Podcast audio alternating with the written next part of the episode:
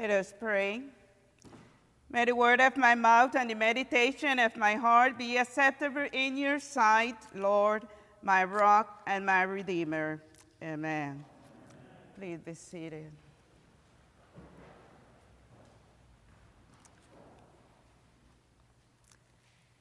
So today, the first Sunday after Epiphany. And as you know, the day of Epiphany was last Thursday, which means manifestation, is when we celebrate the arrival of the three kings, who, after having traveled for a long time following the star, worshiped the, the child Jesus. Today also, we remember and celebrate the baptism of Jesus, and also to remember our own baptism.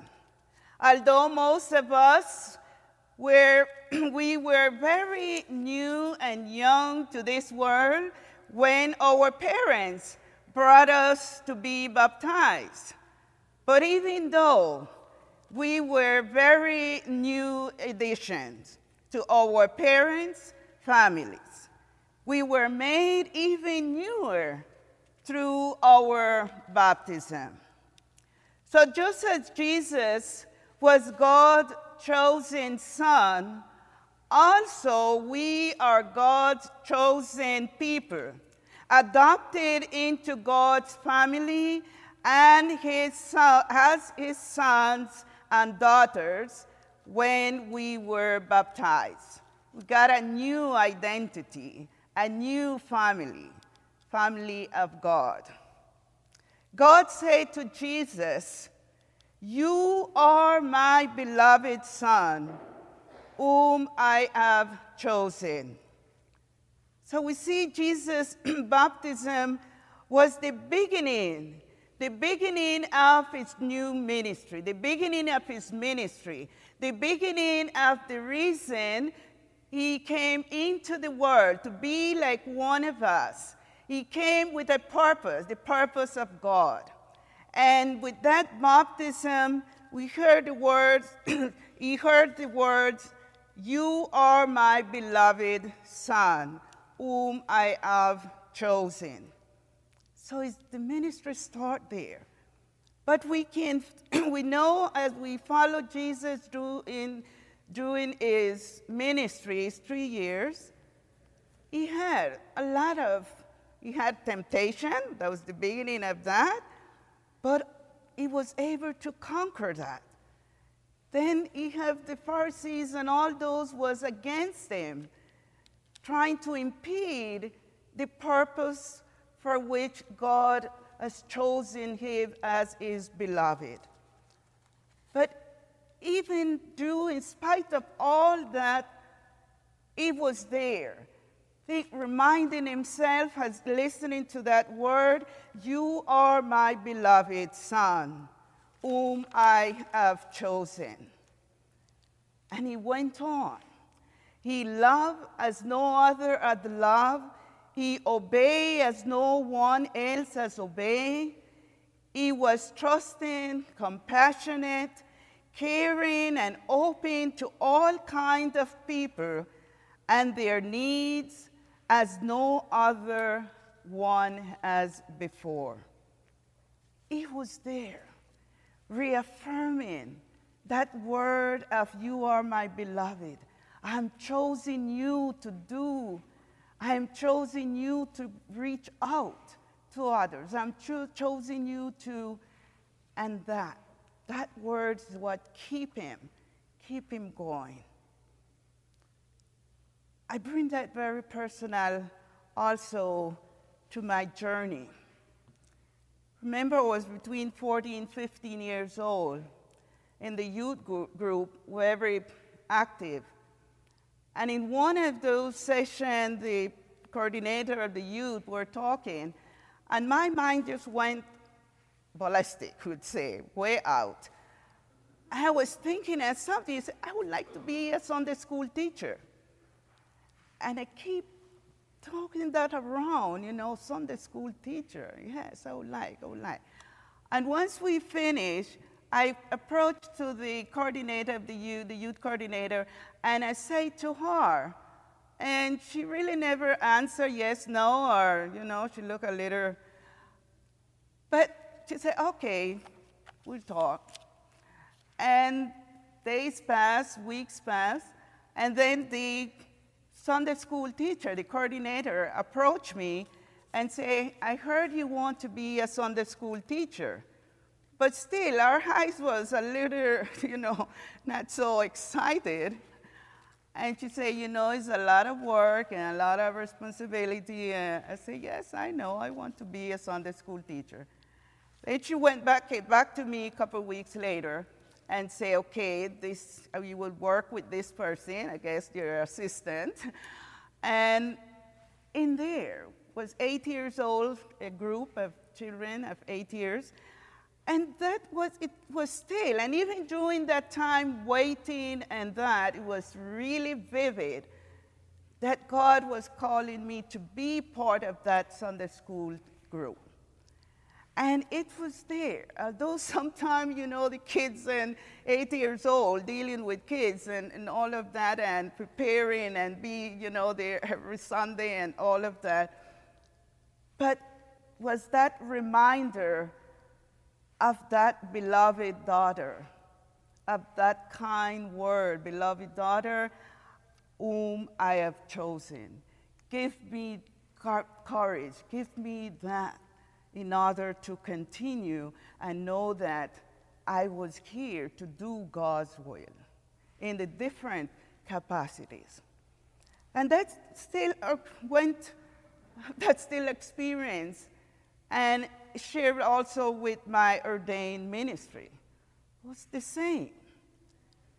Was not a really welcoming in the sense of when I really sensed that. I was Eucharistic minister, a lay reader, we call it lay reader, and I would visit this congregation. There was not a big amount of, of clergy, so we had a very group of lay Eucharistic ministers or lay readers that would conduct the service every other Sunday at this small mission, St. John. And in one of my trips coming back, 30, 35 minutes, it was just clear that I want to be part of this ordained ministry. God is calling me to do more. Not that I couldn't do what I'm doing, I was very, but I could do more as being ordained and taking the gospel out there. And again,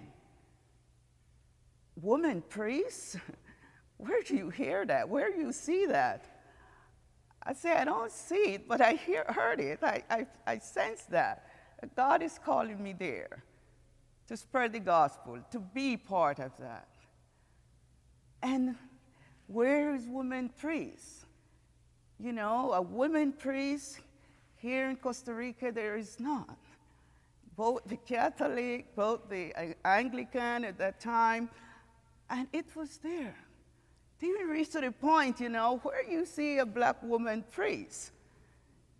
I don't see it. No, maybe it doesn't exist. I don't see it. But I'm responding to a call, responding to an invitation, responding to a welcoming in the mission of God. So when those negative and those way of really keeping me down was those words. I even sometimes was feel very scary and, and very, but was those words that keep me going and keep me sustaining that mission that God were created me for a mission, and I am his beloved daughter, and he has chosen me to do so many things in the building of his kingdom here on earth. So God is calling each and every one of us. He is give us that seal at our baptism. He gave us that seal whenever we have the opportunity to renew our baptismal vow and He is counting on us. But also, we can, during our journey, we can feel sometimes in our deepest need, in our deepest pain, our deepest situation, problems. We just need to be listen carefully so that the Lord would say, Hey, my beloved son, my beloved daughter, let's go through this pain. Let's go through this. And if you hear someone in spite of your pain and in spite of your confusion, you can hear that word, beloved, love. It give you, give you that strength to conquer whatever situation you're going through. I share that because I experience it way down in my utmost um, feeling. Because it's not being easy sometimes. It's not been easy sometimes to do God's work and to be that representative of the Lord. And you get a lot of side back and a lot of turn down. But knowing that you are beloved, knowing that you are loved, it gives you that strength to continue. And that is what it, God is calling and depending on each and every one of us to move forward because we are beloved. Remember these following questions Will you seek and serve Christ in all people, loving your neighbors as yourself? Will you fight for justice and peace among all peoples and respect the dignity of every human being? These are the baptismal vows we make during our baptism and every time we reaffirm it. In them, we promise with God's help to continue with teaching, to pray, to receive the body and blood, to resist evil, to repent for our sins, to proclaim God's love, to serve and love our neighbors and to fight for justice and peace, respecting the dignity of every human being. This means that our way of life and actions most testify that we are daughters and sons of God because we live under the promises of our baptism. In other words, our life must demonstrate that we are disciples of Christ. And as, as such, we have a responsibility to go out into the world preparing the way for the Lord. This may scare us sometimes. It scared me. It may cause us anxiety to think about exposing ourselves to the world and to criticism, and what will they say? Maybe some of us feel like we cannot do it because we are not prepared enough. We have not spent years studying the scriptures, and the list goes on.